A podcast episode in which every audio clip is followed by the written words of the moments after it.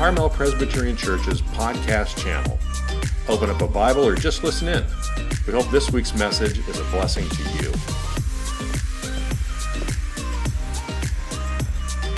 Good morning. If you want to follow along with me, we're in John chapter 8.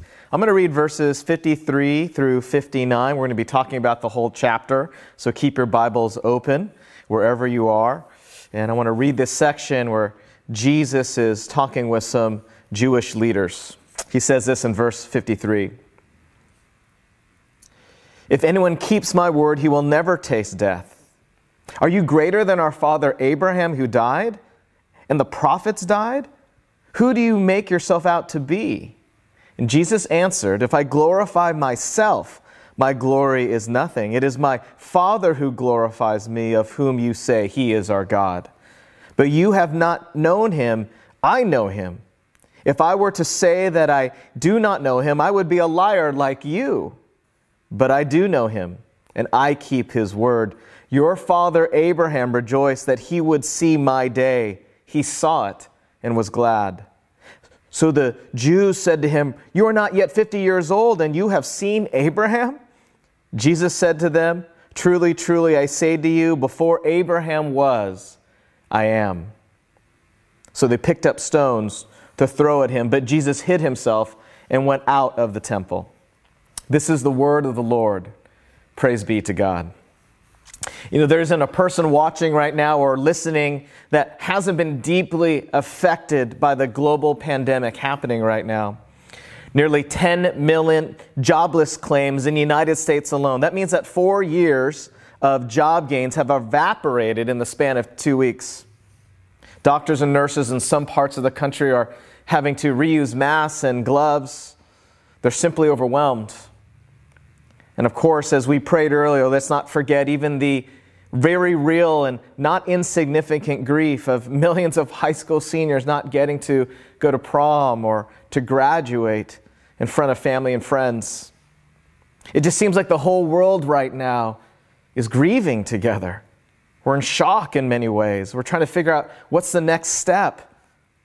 And here we are on Palm Sunday and we're separated when we really should be together, right? We should be uh, here in one room. We should be taking communion. We should be hugging and eating donuts in the patio. Longing to see our family and friends is what we're doing right now as we're stuck in homes or stuck in other places. See, these are unprecedented times, and these times require that we even more look to our good God whom is not surprised at any of this calamity and also promises to not abandon us. And he can show us a way forward if we'll follow him.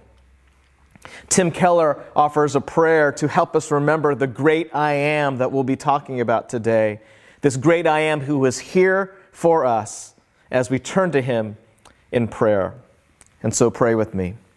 Lord, I, I worry because I forgot your wisdom I resent because I forgot your mercy. I covet because I forgot your beauty. I sin because I forgot your holiness. I fear because I forgot your sovereignty. You always remember me. Help me to remember you. And so, Lord, as we gather to worship this Palm Sunday, give us eyes to see, ears to hear, hearts and minds ready to receive and live out your word by serving those in need. And it's in your name we pray. Amen. If you've been following our sermon series, you know we've been studying the I am statements in John's gospel, and we think it's perfect timing to raise our eyes to Jesus and to open up our ears to hear his voice as he leads us through these dark times. Jesus says in John, verse 58 in chapter 10, he says, Before Abraham was born, I am. You see, Jesus knew that he was invoking the revered name for God, Yahweh, by saying, I am. And that's why they were going to kill him for calling himself equal with God. And one thing to note is that John's gospel specifically portrays Jesus as a new kind of Moses, actually, who brings bread and brings light and who shepherds Israel through the wilderness. And so Jesus' self understanding was that he was greater than the prophet Moses and even greater than Father Abraham. And at first, they liked what Jesus said. If you look at verse 30, it says, As he was saying these things, many believed in him. Now, these are people who actually liked Jesus, they had some level of faith in Jesus. But then take a look down at verse 59. And it says, So they picked up stones to throw at him, but Jesus hid himself. You see, now they want to kill him. You see, when Jesus says, Before Abraham was, I am, they don't fall on their faces to worship him as they should. Instead, they picked up stones to throw at him, to try to kill him. You see, Jesus has been making these radical allusions to his oneness with God by saying, I am the bread of life, meaning, I am the God who fed the people in the wilderness wanderings. When Jesus says, I am the light of the world, meaning I'm the God who led and, and directed and protected the people in the wilderness. When he says, I'm the God of Abraham and, and of Isaac and of Jacob, he's saying, I am the God who called Moses from the burning bush. When Jesus says, Before Abraham was, I am, he's making a radical statement of oneness with God. I am the eternal Word of God, the creator of all, the one who is coming back to take all of my own back home. See, the Bible says it's not enough to merely admire Jesus or to think he's a good person, a good spiritual leader. No, Jesus wants so much more. You see, Jesus pushed people who liked him to decide if they really wanted to follow him because admiring Jesus is never enough. A recent poll revealed Americans' views on sins. Specifically, it said that 67% of Americans admit we are sinners. 10% claim sin doesn't exist at all. But 37% of those who are in the none category, those are people of no particular faith, they say sin doesn't exist at all as well. If we take a look at verse 34, Jesus says, Truly, truly, I say to you, everyone who practices sin is a slave to sin. And so, what Jesus is saying is that you and I are a slave to sin. Well, what, what does he mean? What is he saying? He, he's saying that actually, whatever is that thing that you want, Jesus says you're a slave to it. That even good things can overtake your life and make you a slave to sin. That thing that you really want, or maybe that thing you're afraid to lose, can become an idol that makes you a slave to sin, that reveals our great need of the forgiveness of Jesus. See, Jesus was speaking in this story to fellow Jews who were following the Torah.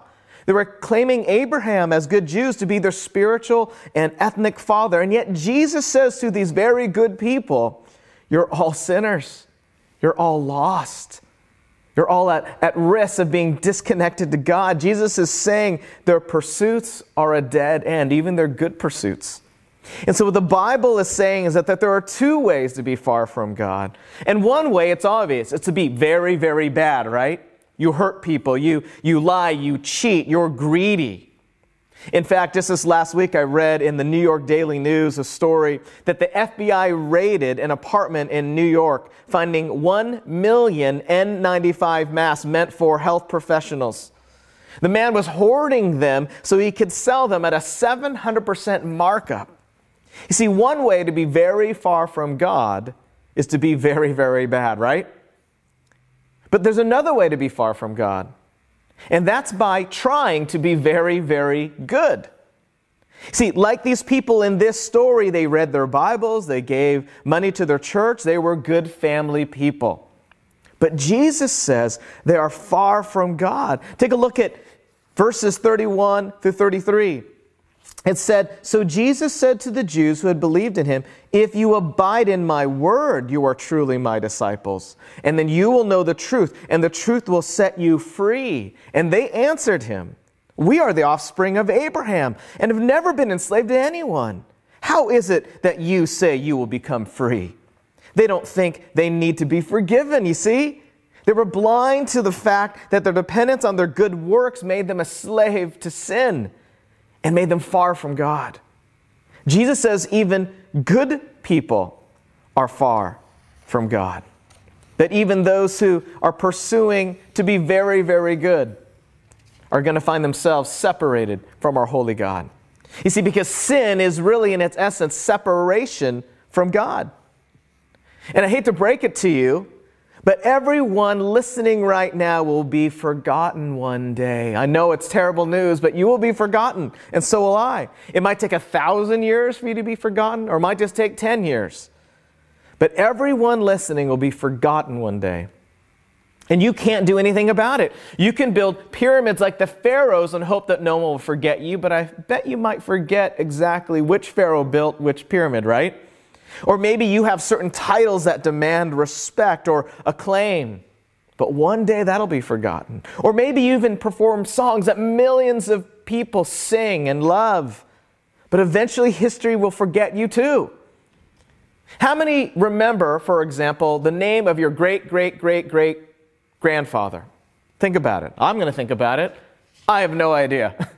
now, here's the ironic thing without my great, great, great, great, great grandfather, I wouldn't even exist today, and yet I don't remember him. Or even just my great great grandfather. That's just been 100 years, and I don't remember his name, and yet I owe my very existence to him, and I've already forgotten him.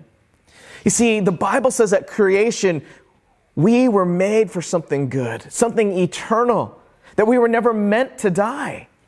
And but because of sin and justice of all kinds have infected our world and our lives, sickness and death entered in to God's good creation. And also what happens is a sickness of cosmic forgottenness. What does that mean? This cosmic forgottenness lurks at our door because we all know we were meant to not be forgotten. And the injustice of the reality of our lives, maybe not being as rememberable as we'd like, can drive us crazy. Because deep inside, we know we were never meant to die. We're meant to be eternal. Our lives are meant to have some meaning beyond this life. It all can't be an accident, right? And that's why Jesus came and died for you, for me. He died so that you would never be forgotten. He died to forgive your sins and to make that separation caused by sin, to, to bridge that chasm, so that you would be eternally loved in His arms. He died so that you would never be forgotten. See, on the cross, Jesus actually cried out something like this My God, my God, why have you forsaken me? One commentary says this My God, my God, why have you forgotten me? It seems that for a time, Jesus takes on the sin of the world, your sin, my sin, and he's absorbing our death, and he's absorbing this chasm, he's absorbing our forgottenness, so that we would never have to be forgotten, and we would never have to die. See, the great I am takes on our sin so that we can be set free. And Jesus says sin weighs us down. Don't you feel it? Can't you feel it even right now? The, the brokenness of our world just is weighing us down. See, only in Christ, in our lives, He makes us eternally significant. Even in the midst of all the storms going on, He says, I see you and you matter to me. You'll never be forgotten by me. Say yes to me. See, no virus can take that hope away in Christ because you were created for good and your story does not end in sickness or death or joblessness or loneliness. In Christ, your story never ends. It just begins and goes on forever in goodness and in love and in bliss. With Christ, you're eternally significant. With Christ, you can persevere in these temporary but very real trials. So keep putting your trust in Him. Trust in the great I am. Pastor Jim Moore recalls a story of a young parishioner from his church. She had tears in her eyes and her knuckles were white as she twisted a handkerchief. She just received word that her 26 year old husband had been killed in a farming accident, leaving her alone with her three young children. One moment, he was alive and vibrant, and the next moment, gone. She said, I don't know how I'm going to be able to get along without him. And then she said this, but I do know one thing. I can either get bitter or I can get better. You see, you have a decision to make today in the midst of your very real, difficult painful circumstances. You can get bitter. Or you can give your grief to God. You can give even anger and, and doubt to God, or faithlessness and worry or anxiety to God, and you can let Him help you get better. You could be bitter about all the unanswered prayers that make you hesitant to trust God. Maybe you don't want to be let down again. I know for many of us, the effects of the coronavirus has very real implications for you and your loved ones' lives. The sadness and uncertainty for all of us is very, very real. And yet, there's one that stands before us today, the great I am, and he's asking if we'll trust him. Jesus says, In the world you will have tribulation, but take heart, I have overcome the world. And he also says, Do not be afraid, little flock, for your Father has been pleased to give you the kingdom. That's a word for us today from Jesus to trust him. You see, Lent is a season to repent from forgetting whom and whose we really are. You see, I'm a child of the Father who has received grace after grace after grace. See, Jesus poured out his blood to cleanse me from sin. And that must make me immeasurably valuable in his eyes. And because of all he has done for me, I don't have to share God's love. I don't have to do it.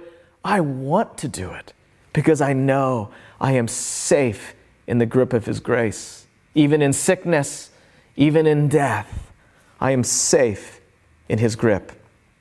You know, it's so great to hear more and more stories of people in our church delivering food and toilet paper to those in need, because that's what the church family is all about. For those serving inside our church and outside, and people calling others just to say that they care, to offer prayers, offer comfort, offer hope in Christ.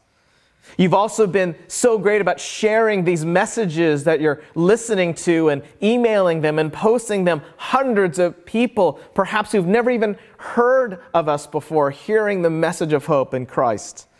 Especially with Easter coming up, keep inviting, keep sharing. People are open to hear a word of hope.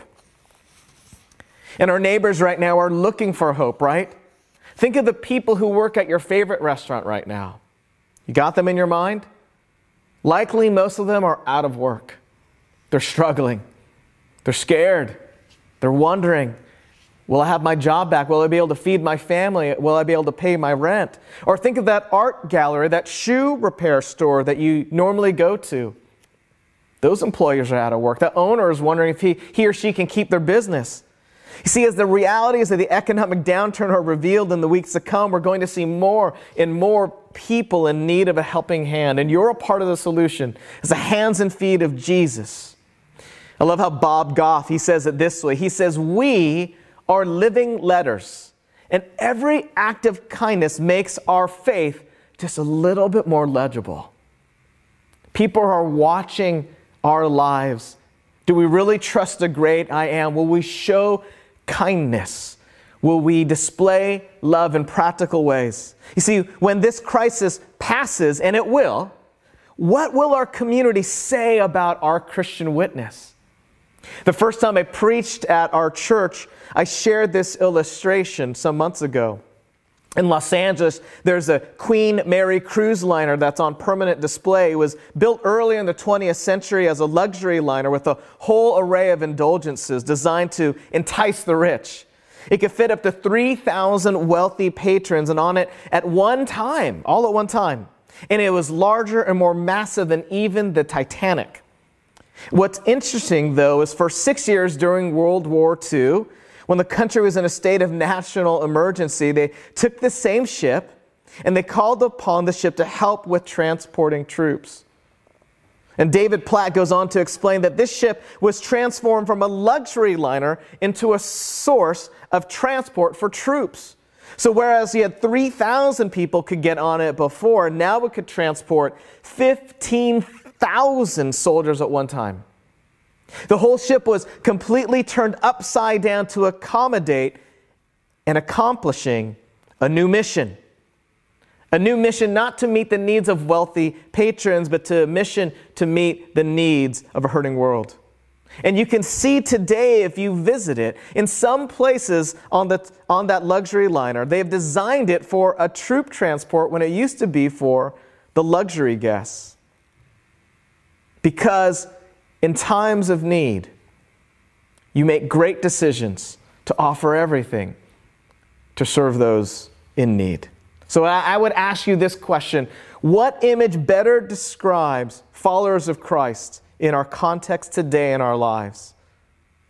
A luxury liner or troop transport serving those in need? Which one would describe your life in Christ right now in this season of great need? Take a look at John 8, verse 51. Jesus says, Truly, truly, I say to you, if anyone keeps my word, he will never see death. Or some people translate, if anyone abides in my word, you'll never see death. You see, people turn to capitalism to build wealth. People hoard goods to feel secure. People try to use fitness to shape up our bodies and feel good about ourselves, or maybe philanthropy to create a better world. See, all of these things are good things. But none of them are the ultimate thing. You see, we need the freedom that can only come from Christ. We're slaves of sin. We need to be set free. We need to know that deep within that we are forgiven because Christ took the blame for all of our shortcomings, all of our sin. We need to know that no matter how much good we do, that unless we align our lives to Christ, even our good things don't have lasting value outside of Him. See, Jesus says you're a slave to either being really, really bad or slave to trying to be really, really good. And He says you need to be free by following Him. It's only in Christ we can find the freedom we're all looking for. Only in Christ we can find the significance we all want. Only in Christ can we find that we will never be forgotten by abiding in Him and His Word. So then, once we know this security, we can serve those in need as if we are serving Christ Himself. See, Jesus says that He created this planet for good, but it's been damaged by sin, but He's entered in to restore it for the better. And He's asking you if you would be willing to join Him, be His hands and feet, and be sent out to heal. But you can't do anything of eternal significance without abiding in His Word and abiding in Him, the great I am. See, the only path to freedom is to become a child of the Father, to no longer live as a slave to forgottenness, to sin, but an heir of eternal love and eternal riches in Christ. You see, because when you're secure in God's love, we sacrifice so that others can find hope. That's what it means to abide in God's Word. You see, it's often the pain in our lives that helps us attune ourselves to God's voice. This time of forced solitude is not easy for anyone, but it can reconnect us back to God. So don't waste your quarantine, is what I want to encourage you to do. God is speaking and wants you to hear Him today. So let me ask you who can you help today who is God maybe prompting you and prodding you to reach out to to be a blessing? Acclaimed missionary and spiritual writer Frank Laubach made it his goal in life to listen to God's voice and to live out God's will by serving those in need. He tells of a significant change that came over his life when he resolved to stop being distracted by anything, but to simply do the will of God. He says this as for me, I never lived. I was half dead. I was a rotting tree until I reached a place where I was wholly, with utter honesty, resolved and then re resolved that I would find God's will. And I would do that will, though every fiber in me said no, and I would win the battle in my thoughts. It was though some deep artesian well had been struck in my soul. You and I shall soon blow away from our bodies, he says. Money, praise, poverty, opposition, In the end, these make no difference, for they will all alike be forgotten in a thousand years. But the spirit which comes to a mind set upon continuous surrender, this spirit is timeless. You see, with the great I am, you become supernaturally connected to God and eternally secure in His grip of grace, eternally significant, and then sent out to serve, to share His love in practical ways. You see, to remind you, in John chapter 6, Jesus walked on water, proving that he was Lord over the storms. And then he taught that he is the bread of life and called his Jewish brethren to true faith and to stop seeking temporary pleasures in this world. You see, he said to let him in their lives. That he, in John 7, as he went up to the Feast of Booths, he proclaimed to the crowds that he is the living water. Basically, he said to them that he himself is the very same God who delivered Israel out of Egypt. And then in John 8, he said he was the light of the world.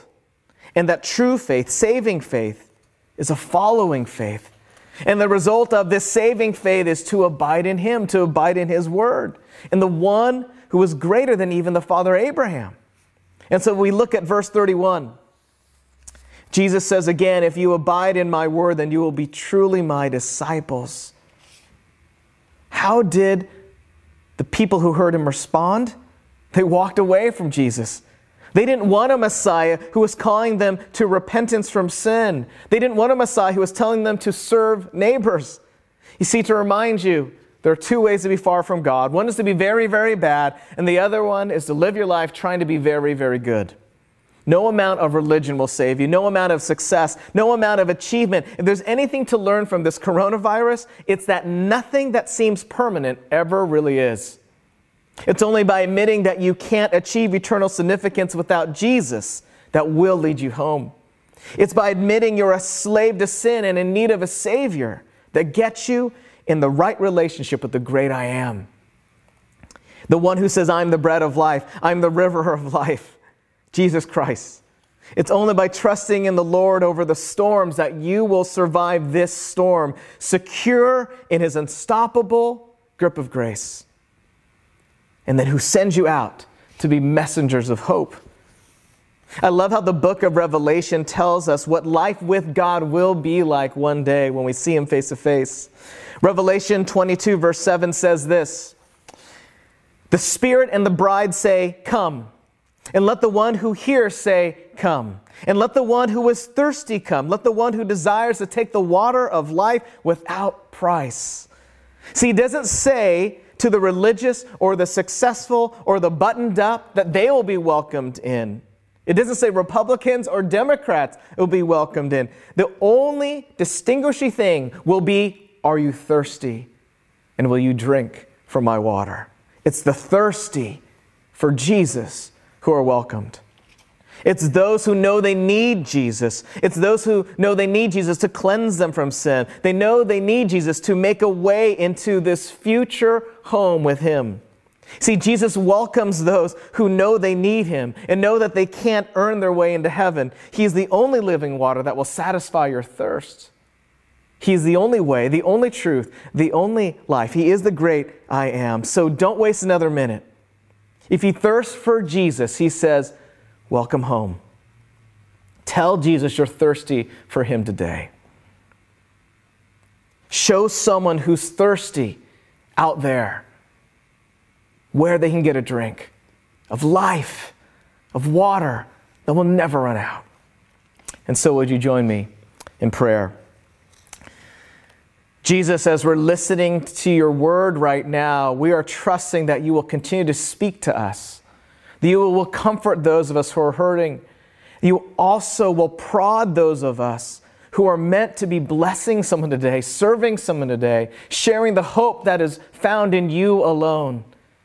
Oh Lord, forgive us for trusting in ourselves to try to make ourselves look good or feel good or feel secure. There's nothing that is more secure than resting in you. And so, Lord Jesus, help us to rest in you, in you alone.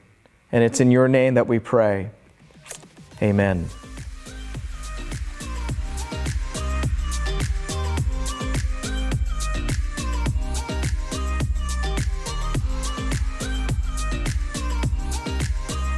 Thank you for listening. For more information about Carmel Presbyterian Church, visit our website at www.carmelpres.org or any of our social media pages.